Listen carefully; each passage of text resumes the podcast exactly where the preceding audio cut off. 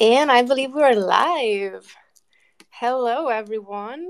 Welcome to our very first Twitter Spaces in Timescale. This is exciting. My name is Carlota. Let me first introduce myself. I am a product marketing manager here at Timescale. My pronouns are she, her, and I'm talking to you from Ventura, California. I'm here with Ajay Kulkarni Freedman, who are the CEO and CTO of Timescale and the founders of our company. Mike Ajay, thank you so much for being here with us. Uh, yeah, thank you for hosting. I'm uh, uh, Ajay, co-founder, CEO, and uh, my pronouns are he, him, and I am also in California. Yay, Kelly! and hey, Mike Freedman, he, him, and I am here in sunny New Jersey not quite as uh, warm as y'all out there in California. we like New Jersey too. No, no, no hate. well, so we're here um, to talk about a lot of things. I'm gonna be your MC for today's conversation, but more specifically, or or especially, we are here to kind of celebrate some big news that Timescale announced yesterday. Ajay, can you please tell us which are those news for those listening who may not know what we're talking about? Yeah, happy to. And first of all, I'm looking at the list. I see a lot of familiar faces who are who are listening in. So so oh, hello yeah. and, and, good to see you all again. Uh, some very familiar names actually. So thank you for joining. And some are less familiar, but also thank you for joining. Um, yes, I am thrilled. I mean, really, on, on behalf of the team, to announce our new round of financing that we uh, officially announced yesterday. Uh, we raised our Series C, uh, uh, uh, led by Tiger, with participation from all our existing investors, um, Benchmark, NEA, Redpoint, Icon, Two Sigma Ventures. Uh, we raised 110 million, um, which is a lot of money. you know, it's it's a lot of money, but it's really a testament to how much our investors really believe in kind of the vision we're building and how um, kind of the, the traction that we've shown so far, how we've shown kind of our progress towards that vision you know, we raised you know 110 million yesterday, but totally raised 180 million um, over multiple rounds, and um, yeah, really thrilled to announce it. Really, it's a team effort. So you know, huge thank you to first of all the Timescale community, uh, our customers, uh, a lot of people who are listening right now, uh, and of course the wonderful team, which right now has, uh, I think we've surpassed I think officially it might be we're at 125, uh, you know, but definitely over 100. It's we're growing very quickly. Yeah, well, and congratulations to you, uh, Jay, and to Mike. We appreciate the mentions to the team, but this is just such an exciting moment for you both. So congratulations! And, and yeah, yesterday was indeed such a such a happy day for everybody in Timescale. I'm I'm smiling now when I'm talking. This. It's just difficult not to, but just a, mm, a, a, little bit of a follow-up question for you Ajay. you you mentioned that we have a new investor tiger global. Just tell us please a little bit more about what's the story behind this. Um, i think in your blog post that, that you published yesterday you mentioned that tiger global came to us.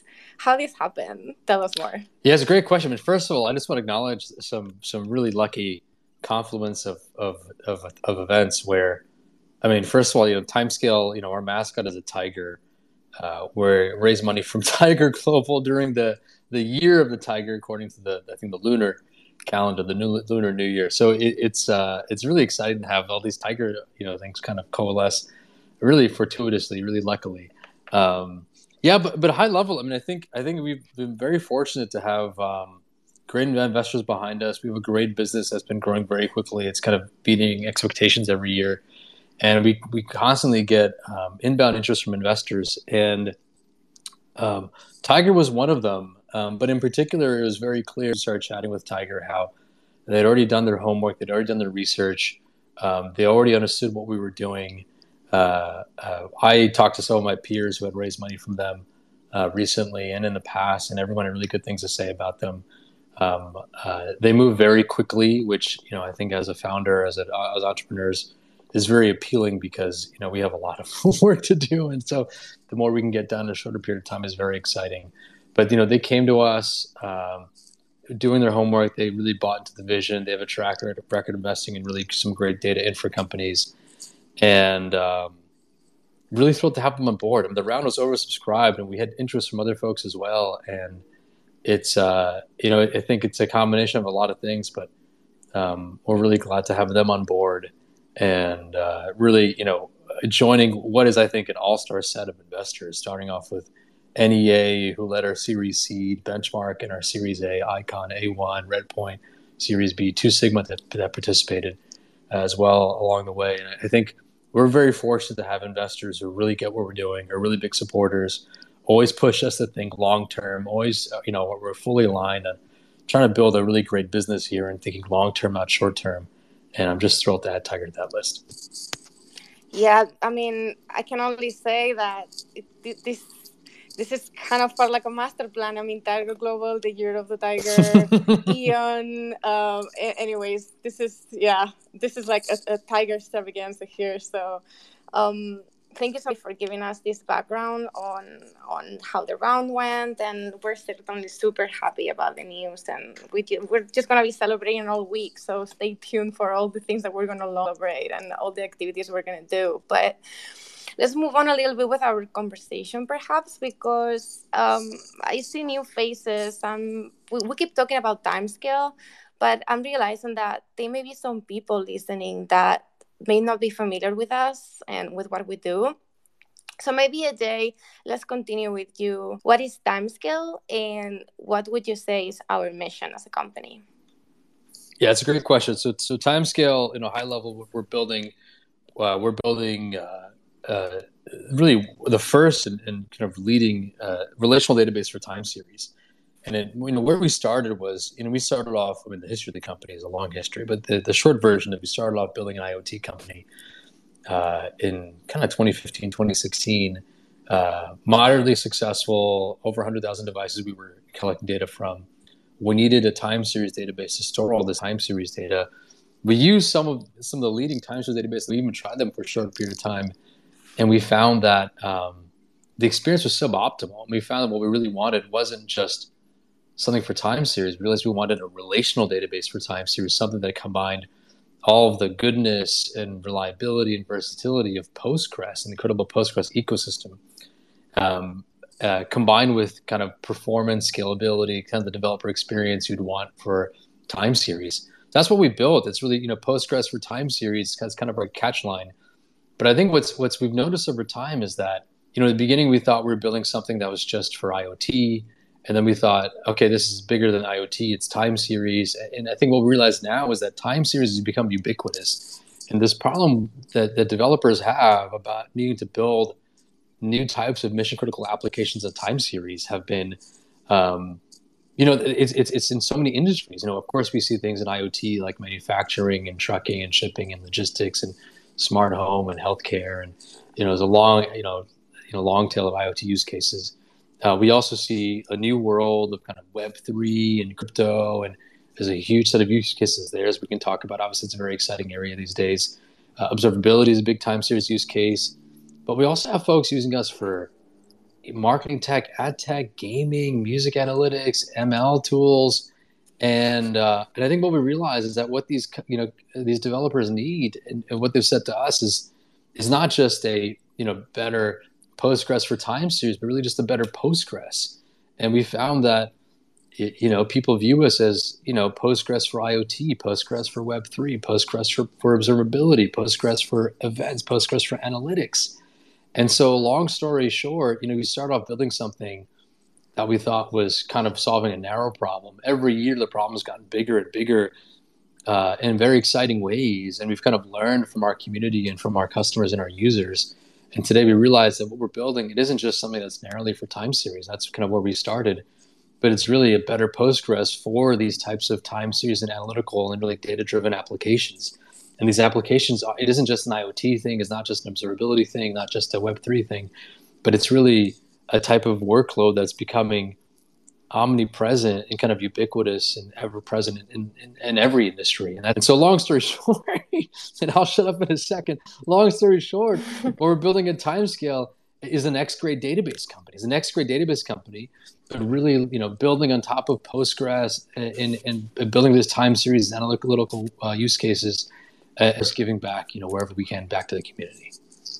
And if I could, um, of course, yeah, maybe maybe I could follow up on that. So, you know, Jay uh, Jay mentioned that you know we started as in time series, and then we moved into think about analytics and IoT, and there's kind of two ways that we think about it. You know, we you could think about these as all different uh, different types of data, and but yet they all f- you know fit under the timescale umbrella.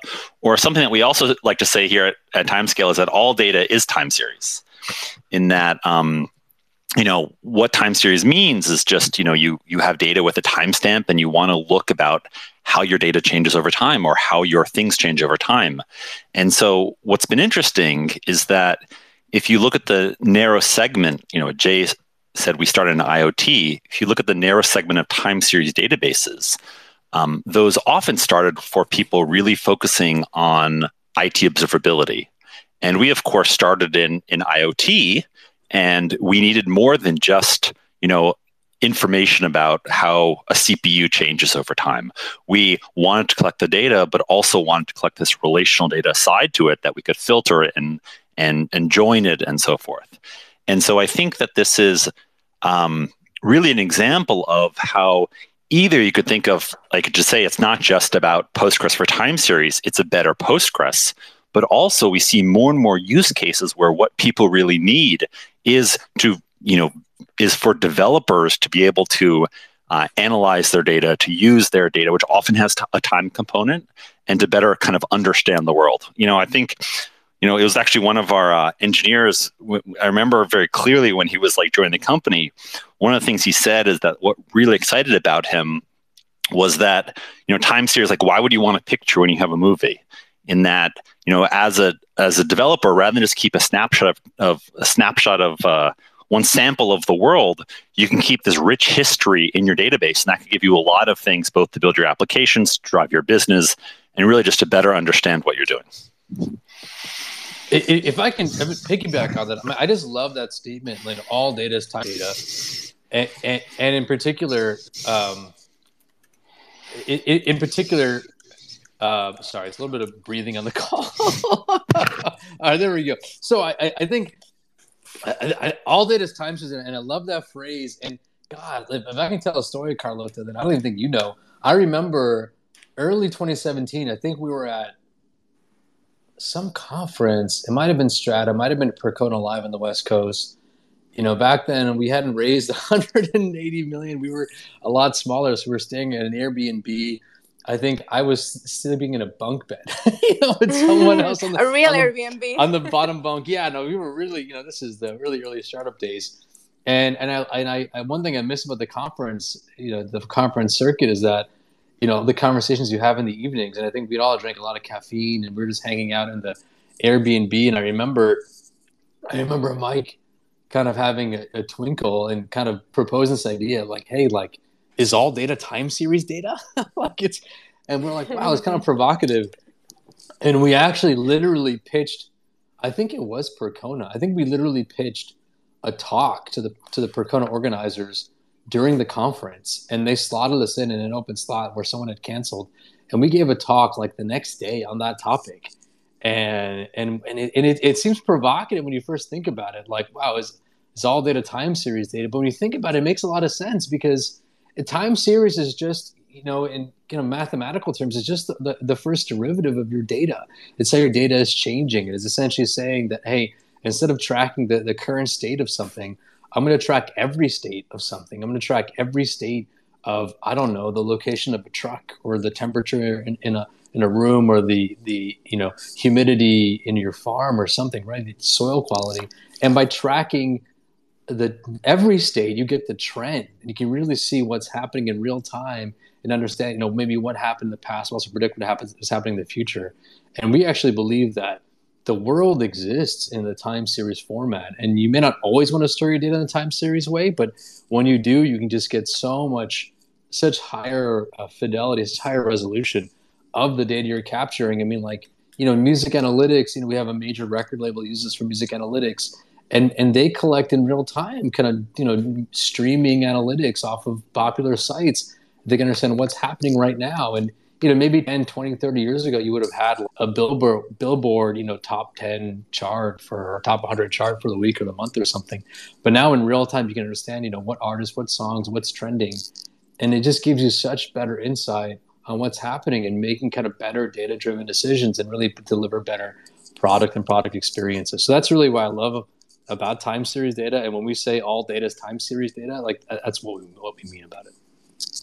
That's exactly right. When um, I can kind of confirm that when I first um, hear heard the sentence "all data stamps and I was taking out, you know, like Timescale blog post back in the day. I was like, wait, what is this? It, it does sound like a little bit extreme when you read it, but then actually the funny part is that you know, I'm, I'm a product marketing manager, so I do a lot of messaging and I write a lot of things. And then I started myself to have problems explaining what was not time series data, because it's true. When you look at it closely, right now, what we want to do is you to, just know know our world better, monitor our things, uh, know what is going to happen, and if you're doing that, you're for sure working with time series but moving on uh, a little bit, you, you Ajay, you mentioned so many cool topics that I kind of want to double click into, uh, including Postgres and the vision for timescale in the future. But maybe let's just start um, talking a little bit more about the use cases for timescale DB, since I kind of want to, you know, move our conversation from, let's say, the more basics level and then start increasing for those in the audience that are new. So you mentioned, for example, observability and Web3 as two kind of main use cases uh, or, or two big use cases that we're working on a lot now in the company. So I wanted to ask a little bit more about both of, of those use cases. Um, let's let's start with observability actually because I mean I'm biased. you know I, I work a lot with the observability team here at Timescale, and this is just such an interesting like, an interesting area. It's just booming, you know. And personally for me, it's just so fun to see how it's, it's the open source world. That they are the open source tools the ones that are really changing the game here. Like kubernetes prometheus open telemetry all the things. But what i wanted to ask you specifically is that pre- precisely because this is just a booming field it's, it's very crowded. There are tools already. So what do we have to offer to developers in the observability space? What is timescale offering developers specifically that they cannot get somewhere else already in, in the observability market? Uh, that is a really good question. That is a that's a fantastic question, and I think observability. I mean, it's very interesting. You know, when we think about use cases and areas to kind of build for, um, we think very organically. We think organically from like, hey, what what problems you know can we solve? What's the intersection of problems that we could solve well, and and that people are kind of asking us to solve as as well. And observability for a long time was something where it was kind of an inaccessible market to us, to be honest. You know, I think in the early days of timescale, before we had compression, we had a really large storage footprint. And one of the kind of core requirements for observability is that, you know, you have a lot of data, you need compression. And so for a long time, we actually shied away from observability market we focused on areas that had, you know, we kind of think about, you know, two types of time series workflows. There are workflows that have, you know, maybe you know high volume but but low uh, shelf life data and you know and high shelf life and and we kind of we kind of focus on the IoT use cases and the finance use cases. But what ended up happening? A couple things happened. Number one is that um, we kept getting pulled into Prometheus metrics type use cases by the community, and I think even internally, some engineers in the team, just for internal reasons, built I think the first I think Postgres, I think, connector for Prometheus. I think PG Prometheus, um, and uh, and so it was always in the back of our mind. But you know, for the longest time, I was a big proponent of kind of avoiding the observability market.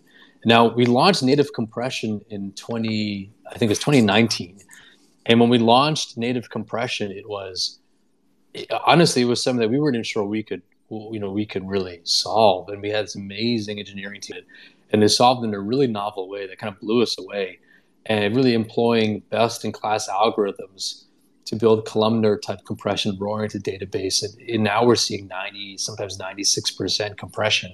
And all of a sudden that made observability in particular an accessible market. And so and so then again, it was essentially engineering led, where this is an engineering team internally led by one of our first employees in particular, uh, Matt, uh, who uh, decided to kind of really build a first class experience for the observability problem. And then last year we added uh, Ramon uh, to kind of head up the effort from a kind of product perspective, join us from New Relic. Long story short, you know, we we observability we kind of got pulled into the market by the community, and, and as soon as we built built out compression, we decided to kind of, kind of go all in and build a first class experience, and that's what we built PromScale. What PromScale is is that it's a unified backend is for observability, powered by SQL, and powered by SQL and timescale. And what the team has done is build not just a first class experience for Prometheus metrics, but now also for open telemetry uh, and traces. Uh, and uh, and I think logs are coming soon. And so I think the market is very crowded, and but what, I think what we found is there are a lot of uh, developers out there who really want the flexibility of SQL, um, which is incredibly you know universal language. And they want the kind of the performance and the ability to kind of contextualize your traces with your metrics and really see what's happening. Uh, and, uh, and the thing we like to say is with PromScale, with a unified backend for observability powered by SQL, what you can do is really ask any question. You can ask literally any question of your data, and you're really limited by your. And that's what the team is building, and, and I'm really thrilled that we have such a focused effort around now, really, really uh, being worked on by such a great team. And if I could uh, maybe add a thing about that, is that Jay is talking about a unified uh, backend and a unified platform, and so it, it one of the interesting things is where does that unification happen? So if you look at a lot of the players in the observability market, what they're actually kind of offering or selling, they many talk about a single pane of glass. But what they're actually doing is there's a unified UI, but behind the UI are very kind of separate storage systems. They might build one storage system for metrics, build the second one for logs, build one for traces. And so you might not see that if you're using their UI. But what that ultimately means is that you're kind of limited in how you could the only thing you could do is what the UI allows you to do. Because in the end, the data is sep- is stored in siloed systems. So kind of all of that unification of data is happening purely through the UI. But with timescale, one of the interesting things is because we actually have a unified storage system as a unified, you know, you know, GUI. Uh, a couple things on that. One is it's really developer focused as opposed to just end user focus, right? And by developer focus, that means you could take any type of user interface you want that could speak PromQL or SQL and speak to it. It also means you could build applications on top of it. But the really cool thing is you're not limited to what you could ask it, what, you know, the people who developed the UI uh, allowed you to do really you have all the data and you could you know query it you could join it you could do lots of different things so actually some of the really cool stuff that um, our observability team, PromScale team, has just been showing. They could take, for example, tracing data and combine it with tricks or combine it with information about uh, the network in real the the system in real time and be able to kind of dynamic uh, information about all the resources available you know involved with a certain trace and again that all emerges because the fact that we have this unified storage system which which most vendors who who offer a SaaS UI don't actually have. It is indeed really really cool. What what happens that what happens to me with PromScale is that it's one of these things that when you explain it, it sounds like too obvious for it to not be the, the, the standard. doesn't make sense. Like why why wouldn't you not want to put your observability data into a relational database? And as you're explaining mike have it be able to cross analyze it and query it with sql as you do with your like with any other of data that you have stored. So it's this is such a good story of something that came out organically that people were starting to, as, as Ajay was explaining, just store some Prometheus metrics into yeah. just manage how to store into Postgres and Timescale DB. And we were like, "Damn, this is this is this is, we're into something in here. Let's make this better." Yeah, so it's, and, it's awesome. but, and, and the thing was really fascinating about observability is that I think his like when we build timescale every time series database, maybe with the exception of KDB, but every other time series database, you know, was focused on observability. It was R&D tool, Graphite, Influx, you know, uh, OpenTSDB. Later, you had things like uh, Prometheus and EB and some others. And I think what's really fascinating is that to a big segment segment of the developer developer community, they just think of time series as metrics for observability. And I think what's been fascinating for us, I feel like there's such a limiting view of the world that like time series is is so much more than metrics. It, it's like everything can be stored in the time series way. And observability again, it's like for some companies, it's time series companies, it's their whole business. But for other time series companies like us, I mean, you know, it's it's such a it's a it's a segment of our business, but we also have a ton of IoT data, and now more recently, it's it's Web three and crypto, which I think is also a super exciting area that I think people don't realize is time series. And we think about it like the blockchain is an immutable time series database. you know, like it's not not as performant as something as timescale, but you know, obviously that's not the reason people use the blockchain. But but yeah, so I think time series ubiquitous and, and it's really in so many different use cases. And and I think what we built with timescale is something that isn't just like a metric store like you get with some other like observability databases, but really something that's really versatile, can store any data type, uh, and really gives you the full power of Postgres and SQL. That's fantastic. Yes, as I, I, like to think about it as observability data is time series data, not the opposite.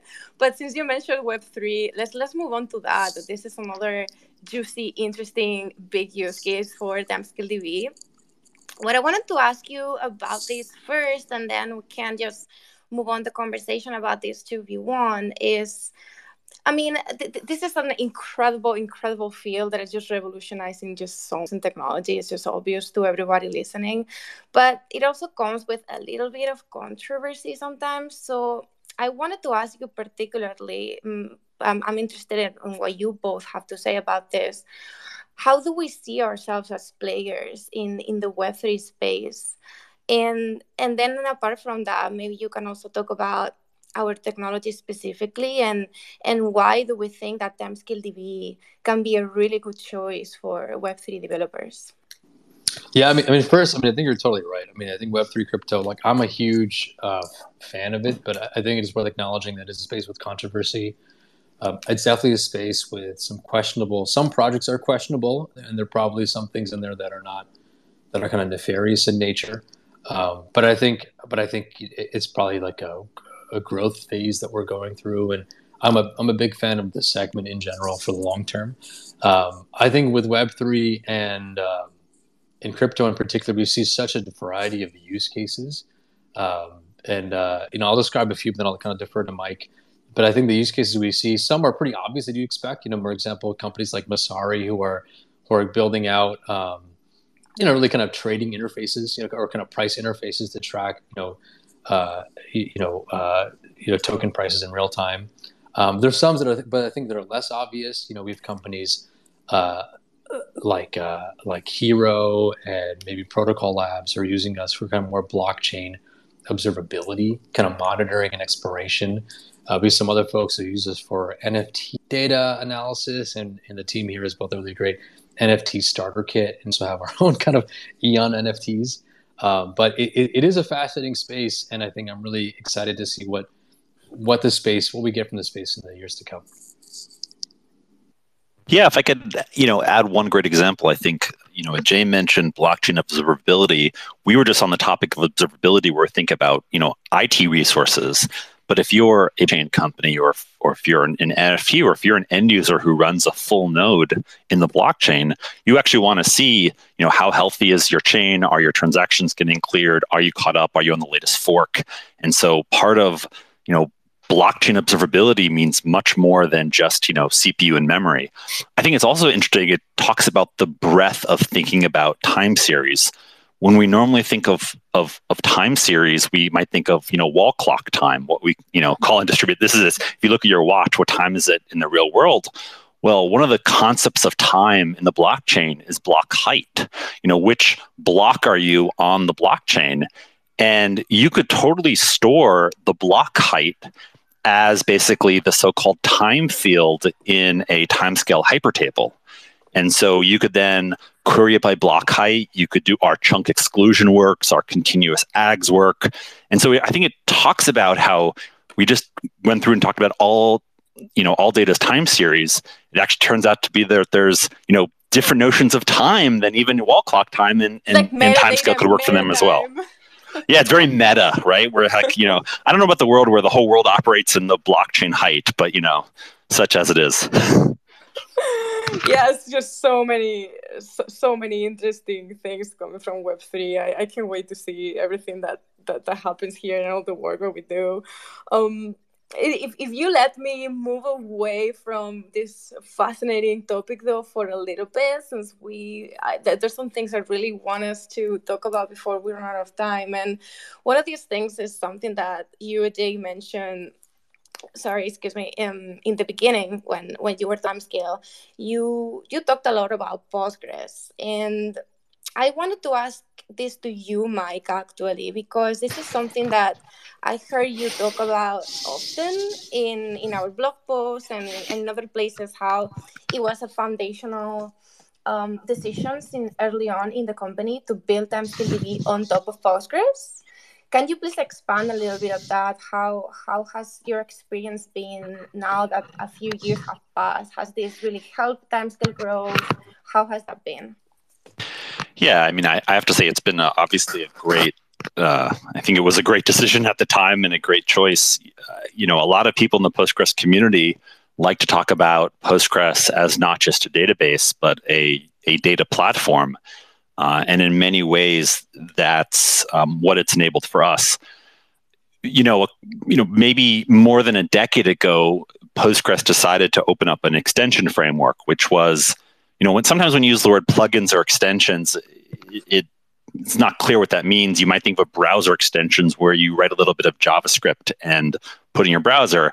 For Postgres, that means that the core source code, you know, low level C source code, has a bunch of kind of function hooks that it exposes, such that if you're an extension author, you you're still writing low level code in C. You have to worry about memory contexts. You have to you know you're running in the same uh, memory space as the rest of uh, and in the same processes as the rest of the database but you kind of have hooks throughout the database and you could kind of inject yourself to process requests in a certain way and that was one of the ways that we did it which was um, you know when we, we created this notion of a hyper table and one of the ideas with was time series it's it's kind of lots of it and it's continuous. So we want to give users the illusion of one giant table, but we could have, you know, these individual tables. I think now some community members have told us that they have a hyper table with trillions of rows and yet they could query it like it's it's it's nothing else.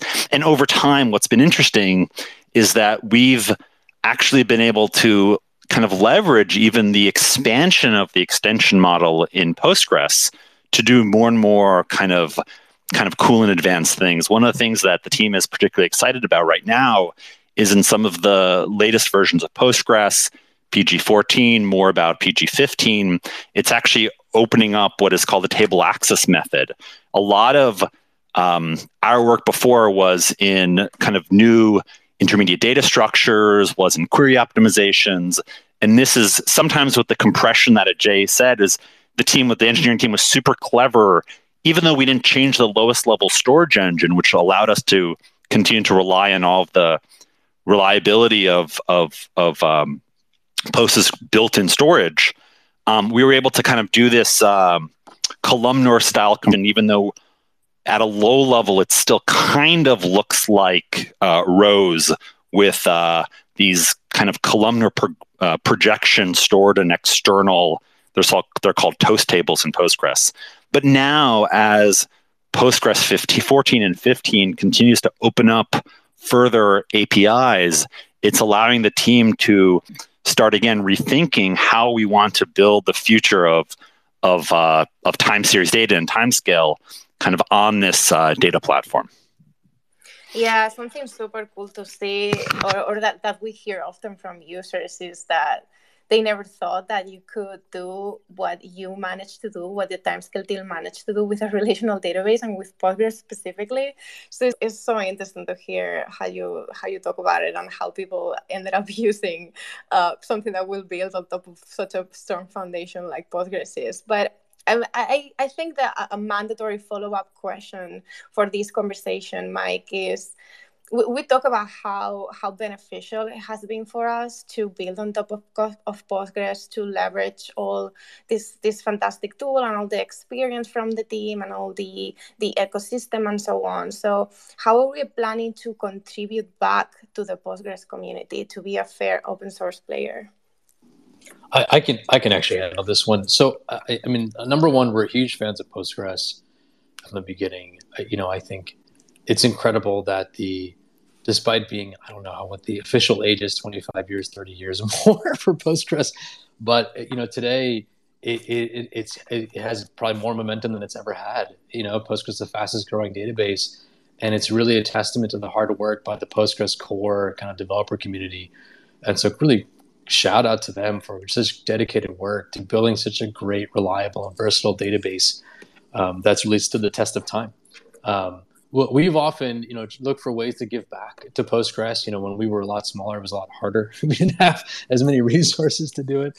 Um, but uh, but we found ways, and I think we're finding ways more now. So I think you know, number one, you know, one of the one of the features of Postgres is this idea of an extension framework that allows people to build on top of Postgres, add features that essentially allow you to extend Postgres without actually, you know, slowing down or adding complexity to core development and and often you see you know projects like PostGIS you know taking advantage of that framework to add new uh, data types or kind of uh, or kind of functions.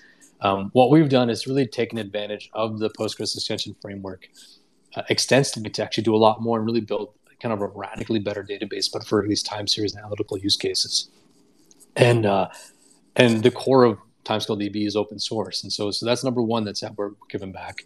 Um, over the years, though, we've also uh, you know, sponsored uh, you know, conferences and different organizations. You know, use a lot of a lot of our funding to kind of support you know the Postgres community. Um, I believe people on the team uh, have found kind of I think you know at least one case I can remember like a security gap in Postgres, and they've kind of submitted patches. Uh, we've had other patches gotten merged. And what I'm excited now is that you know with this Series C now they raised 110 million and and Timescale reached you know billion dollars in in valuation you know we can actually use more of our resources to give back to Postgres. So I'm, I'm thrilled. I'm thrilled to announce that we're actually building a full time you know a Postgres contributor team, and we already have it kind of specked out. We have someone leading the team, and there's an open rec on the website. Uh, I think it's also my Twitter feed. Um, and so please, if people are, are, interested in working on Postgres, you know, please apply. Um, but but we're such a huge fan of the Postgres community. You know, we um, I'm, a, I'm a big believer in the power of Postgres and the future of Postgres, and we're constantly looking for ways and new ways to give back we are so excited to see within the team uh, how how all, of this unfolds. It's just so fun to see, and yeah, just a reminder to everybody listening that maybe into Postgres, we are hiring for this team. We're hiring for many teams, so please check out our careers page online. And yeah, if you want to come to an amazing company and work on a great project like Postgres uh, and be paid for it, please be our guest. We we will be happy to have you. Um, before we move on into maybe talking a little bit more about the future of timescale, I realized that there's one use case that has been mentioned a lot, but I forgot to kind of double check on it and to to tell us to sorry to ask you to expand a little bit more on it and that's iot Ajay, is there something you want to tell those listening about using timescale db for iot use cases? Yeah no that's a great it's, it's a great point. I think iot is is, is one of our key core use cases. Um, I think what's fascinating about IoT is we actually guest, guest authored a post on TechCrunch, maybe in 2015 or 2016, where the title was like there is no IoT. One of the fascinations of IoT is that the term exists, but it, it, it kind of encompasses such a wide range of use cases. Uh, like some of the ones I mentioned before manufacturing, shipping, tr- trucking, logistics, healthcare, smart home, um, uh, so many use cases, smart agriculture. And, and I think what's fascinating about IoT is that it's really is not like an industry, a unified industry like observability or unified use case like like observability or even Web three or crypto, but it's more like a trend. And it's this trend that computing is getting so small and so powerful that you know maybe in the past computers were the size of a room you know and and more recently computers were this thing that sat on your desk and and, and then the computers are this thing that were in your pocket right? But now with iot computers are getting embedded in everything around us. They're kind of getting surrounded by computing and i find that so exciting the idea of ubiquitous computing. And um, and i think with iots you know that's what we see with timescale. You know we have customers who use us for you know, tracking their trucks in real time to help optimize routes and reduce uh, thefts. We have companies who use us for manufacturing to manufacture their production line. Um, uh, in, in, real time as well. And we have companies who say, hey, like when time scale goes down, it has a real impact on their bottom line because it shuts it, it kind of affects their manufacturing line. Uh, we have other folks, you know, smart agriculture is a big area for us, uh, you know, and people who use you know sensors to help farmers fight climate change to, and and really grow uh, you know increase their crop yield and crop yield it, could be you know you know fo- folks who are you know growing you know grapes for for uh, for wine you know there's the growing cannabis industry and there's also more traditional agriculture and I, I think what, what's fascinating about IoT is that you just see so many innovative use cases. Like so many people think that IoT is one specific thing, but you know, we have a customer who who makes devices ever active that don't even have battery. like these are. These are these are devices that harvest connect kinetic energy, and it's so fascinating. And and so I love IoT, and, and it's so interesting that like technologies go through this hype cycle where 2015, 2016, all you heard about was IoT, IoT, IoT and today you don't hear about it, but I think it's even bigger than it was back then. And the companies who've kind of stood the test of time are building these amazing businesses. And I'm just so proud that, that we're able to uh, kind of be a part of, of kind of what they're building and, and that they've been trusting us, you know, with their data and their workloads. Yeah, perhaps what happens with IoT is a little bit like time series that once you start looking into it, everything is IoT. So now it has like become like a little bit ubiquitous too. But yeah, I agree. It's indeed a fascinating world, the one we're living in right now. Let's let's now move on and start talking a little bit about the future of timescale and and the future of everything that we're building. So you said uh, earlier, Ajay, that we want to build the next database company. And also in the blog post that we published yesterday that I recommend everybody in the audience to check out, you mentioned something very exciting, which is uh, that we're also building a developer data platform. So, Mike, perhaps this is a question for you. What do you mean by a developer data platform? I think we get the next database company part better, but what, what is this? What do we mean by that?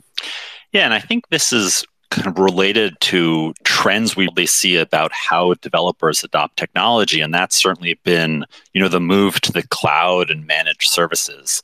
You know one of the kind of really exciting interesting things about timescale is the way we've kind of decided to build our business which is that we make our database completely free to use and our business is based around um, timescale cloud and a managed um, offering uh, of Timescale DB.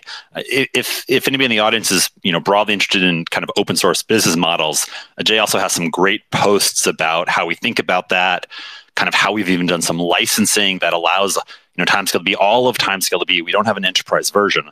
All of Timescale DB is is free for anybody in the community to use. Kind of we just put in some restrictions such that like if you're Amazon, you know you can't offer all of timescale as part of uh, as part of uh, AWS RDS, for example. Um, but lots of people embed it as part of their own SaaS services. But what we meant by a developer platform is when you think about now running uh, a database in the cloud, we've called these DBaaS for a while. And for most things, it's kind of been this uh, evolution from you run your database on bare metal to you run your database in a VM to somebody else runs your database and handle some like you know upgrades to they start taking over backup and restore and, and more things. You know but we ultimately think that if you think from the user's perspective the users only running a single database they're basically building applications And often, if you think about kind of modern microservice architectures, complex architectures, it's not just about one database. You'd often have many databases. And even if you think about one database, there's a life cycle to it. You you start with dev, you put something on staging, you it goes up to prod, you have CI/CD pipelines. And so when we think about, you know, what does it mean to have a developer platform for databases, it's not just about running a single instance for us managing a single instance of TimescaleDB for you. It's about how do you allow us to basically, how do you entrust us with, in some sense, your database backend, which you know might have many instances of them when you want to manage them as an entire fleet and even allow them to share data between them and so that's actually where a lot of our thinking is going not only how do we develop an individual timescale DB to be kind of the modern Postgres for time series data analytics and whatever, but how do we actually provide this managed experience that allows you to entrust us with all, you know all of the analytical data and the entire life cycle of that data um, for your applications? This problem is just so big. I mean, I think Mike covers it really well. It's just so big that you know it's it, God, today, like you realize that you know every company, like I find it so fascinating. Every company today is either becoming a software company or is getting replaced by a software company, and you see this where you have like, for example, in media, you have companies like Netflix, which is totally disrupting, you know, obviously online video, and they're a software company. And then you have Disney, which is slowly reinventing itself into a software company with Disney Plus. And it's so fascinating that, like, you know, if you don't become a software company, replaced by a software company. And software companies are built by developers, and they're built up by developers on top of great databases. And one thing we find today, we look at the world, is that there's so many still big data related problems that need to be solved. And every year with Timescale, we realize that our opportunity is to solve so many of these problems. Like in the beginning, we thought it was time series and now time series and Postgres and soon analytics and, and, and, and so many more areas. And and especially with the cloud, you know, some of the, you know, uh, what is describing about building a really great cloud platform. Uh, I feel like early days, I don't think people fully appreciate how early the industry is. And when we look at our future, we see, look, there are there are some foundational data platforms today. You, know, you, you have Snowflake for one for data analysts. You have Databricks for another for data scientists, and of course those lines are blurring, but that's maybe the simplistic way to describe it. And uh, and we're building a data platform for developers. And and and by doing so by building a great and we're doing so by building a great product experience for postgres for time series and for these analytical and data driven applications. Uh, and in doing so uh, that's how we build the next great database company. And so we're still in the early days. You know we made a lot of progress but this is also why you know I always like to say, hey, like a long ways, but we're just getting started because the, the work we have ahead of us is so exciting. It's so big and, and we're making so, such great progress on it. You know, I can't wait to share, I can't wait to share more in the kind of the yeah, indeed, this is the year of the tiger, but maybe it's also the year of the developer, right? um, this is a wonderful vision. It's very inspiring to hear, and it, it reminded me of a blog post that perhaps the audience wants to check out. Um, I don't remember the exact title, but it's, it's something about something like announcing Timescale Cloud. And this is a blog post that you, Mike, authored, and, and it, it explains this vision a little bit. Uh, and I, I think that people might find this interesting to read.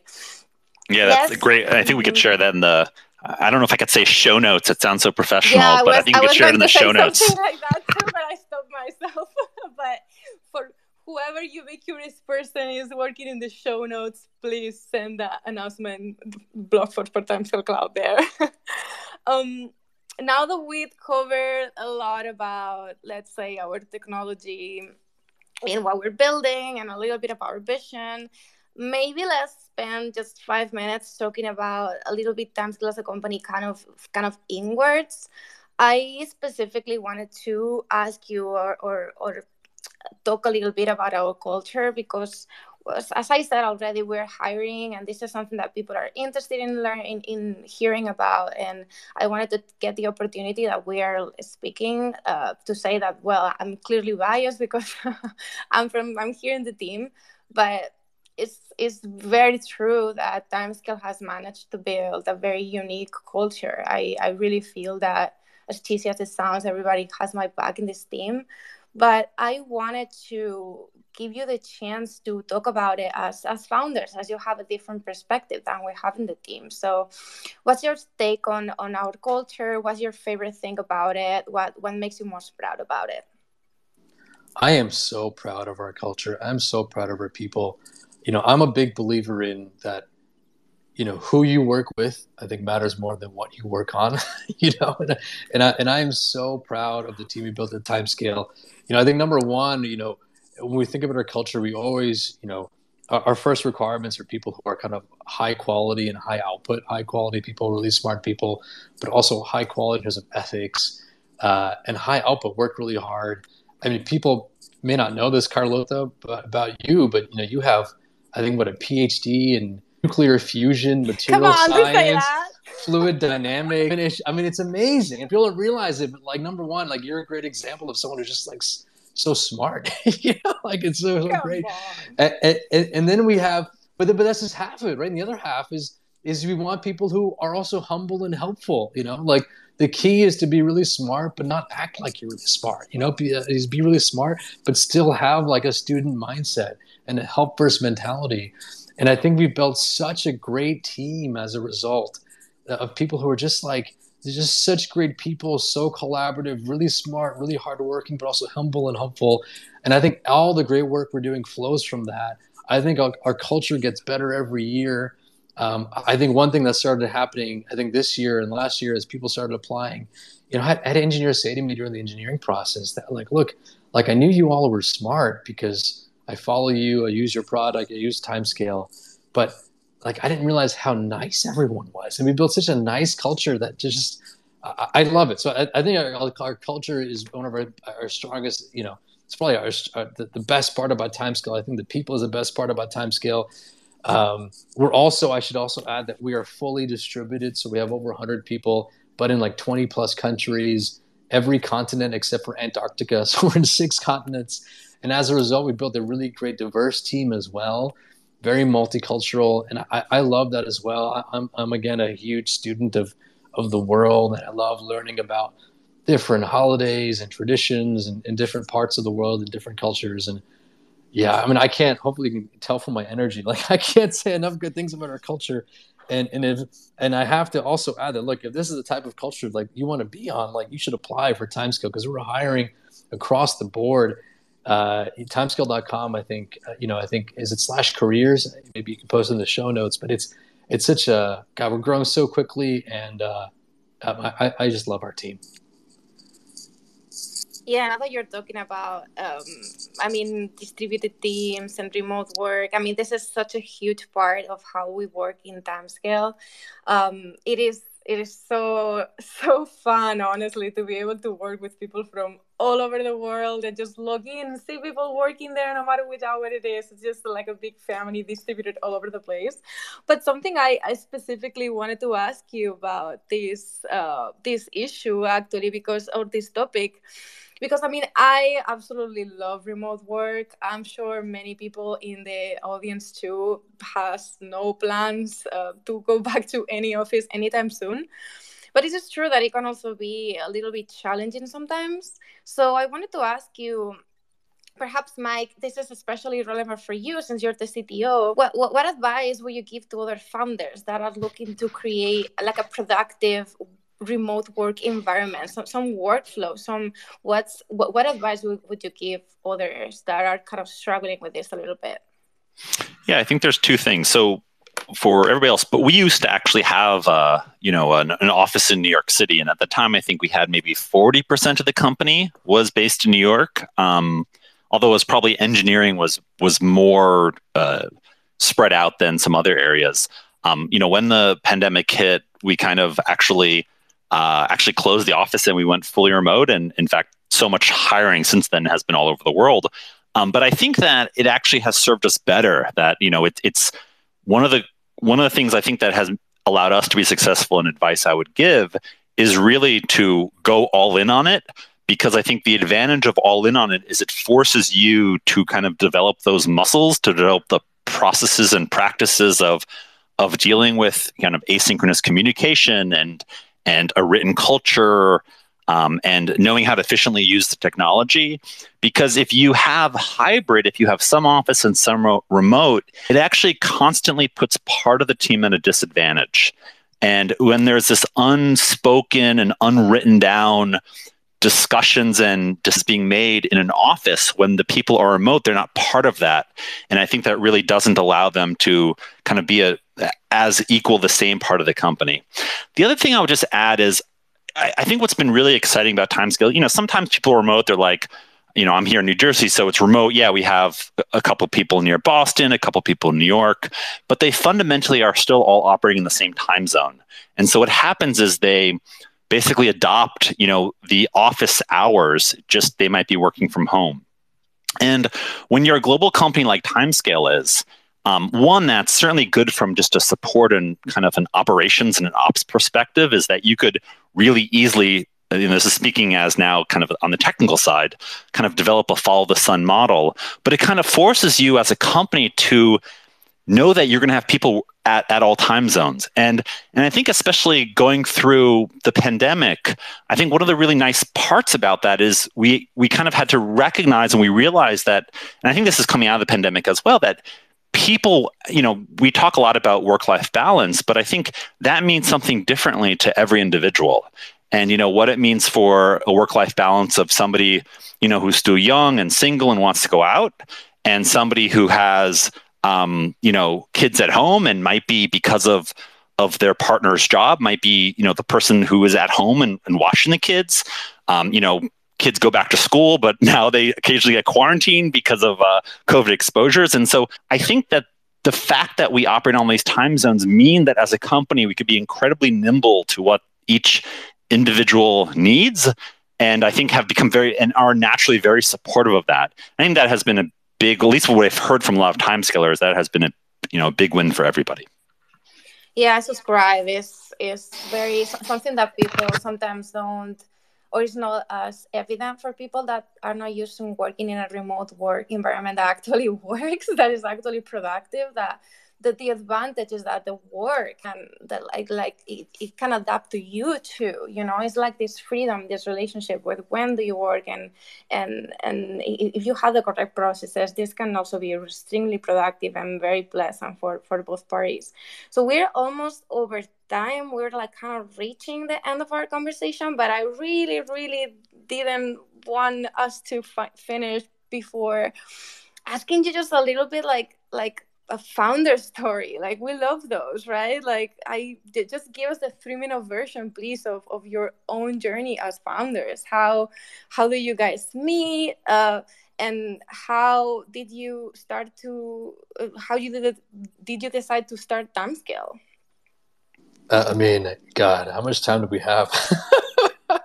I mean mike mike and i we've known each other since the fall of 1997. So that is almost almost 25 years. Uh, we met the first week of college at MIT. I literally, Mike is one of those people where I literally remember the moment we met because it was at like I think parents' weekend at MIT, and it literally me and my parents were sitting across the lunch table from Mike and his parents, and we just all hit it off. And over those years, Mike and I became roommates. I think we ran the Boston Marathon together. We both studied computer science uh, I noticed that Mike always got better grades than I did in the classes we took together. And, and uh, you know, we stayed in touch over the years and both lived in New York and California around the same time. Uh, and, um, you know, I think I've helped him move out of, out of an apartment. I think he helped me move a mattress. I mean, like, we've known such a long time. And, you know, I think what essentially happened is we took these parallel tracks after college where you know, you know, you know, Mike went into academia and got his PhD from NYU and Stanford post MIT, uh, and then became a professor of computer science at Princeton and got tenure right in his 30s, right? And and then I went into industry, became uh, kind of a product manager, uh, a developer, then product manager at tech companies, and then uh, went back to MIT, got my MBA, started a company that was then acquired by eventually by Microsoft and then we teamed up again to, to, kind of you know to take another big challenge and that led us to to timescale. And and I think what's really really been fascinating about working with someone like Mike is like like I feel like again like who you work with matters so much. And and I think trust is I think is paramount to any type of productive relationship. And I've known him for such a long time and and I'm sure he said the same thing about me where I know the things about him that I like and I know the things about him that I might find annoying. And I'm sure the things about me that he that he finds he finds annoying. And and we, we, we know how to work around it. And it's it's just it's, it's been so great. And, uh, uh, God I, I'm so happy to be on this journey with him. Uh, you know it's been so long and more years to come. And and we talked about the time scale story, but I think Mike and I have also grown, I think, as founders and as leaders over the years. And, and I think, um, yeah, and I think the key is just like, you know, to, to, to have this, this open, direct communication. And doesn't mean we don't have conflict, but when we do have conflict, we talk about it and we move on. And I think it, that's, that's the foundation of a healthy relationship. And it's, it's just been such, such a great joy, you know, working with Mike. Hopefully, this isn't getting to you, and I'm hopefully not embarrassing Mike. there you go. it. it's been great. Thank you so much. I think this is the place to end it. Cheers to long friendships and to everything that's to come. Uh, we are very excited for 2022, the year of the tiger. Thank you so much, Mike and Ajay, for being here. This is history in the making, our very first Twitter Spaces. So, how was the experience? I had fun. Uh, it has been great, great Carlota. Yeah, you're, you're, you're a professional. Well, so that was yeah. that was the wrong answer because we're gonna do a lot more. no, if thank you to everyone. Um, to yeah, everyone th- that was listening to. Thank you for Carlota for hosting. Thank you for everyone behind the scenes who kind of helped put this together. Um, thank you everyone who joined in. Uh, and uh, if if folks want to hear more of this, you know, if people have feedback or additional questions, please let us know. We're very open. We're you know we love feedback. Uh, and um, no, thank you for joining us. Yes, please reach out to us. Uh, we have an awesome community Slack that you can find us there all day basically. It's on slack.timescale.com so please join us. And also one more thing before we leave i swear i wanted to remind everybody that we're hosting actually an event on march 31st timescale community day. Yay and in this edition we are actually um, accepting proposals for talks so if you have a cool project that you're building with TimescaleDB or, or with Postgres or something that you would love to showcase, please just just check us out. You will find us in Google easily and send us a proposal. And we would love to have you uh, just present your project with us on March 31st. So I think the proposal page is still going to be open another week. So yeah, check it out, please. And have a very nice rest of the day, whatever you're in the world and see you around soon. Thank you, everyone. Thank you, everyone. Thank you.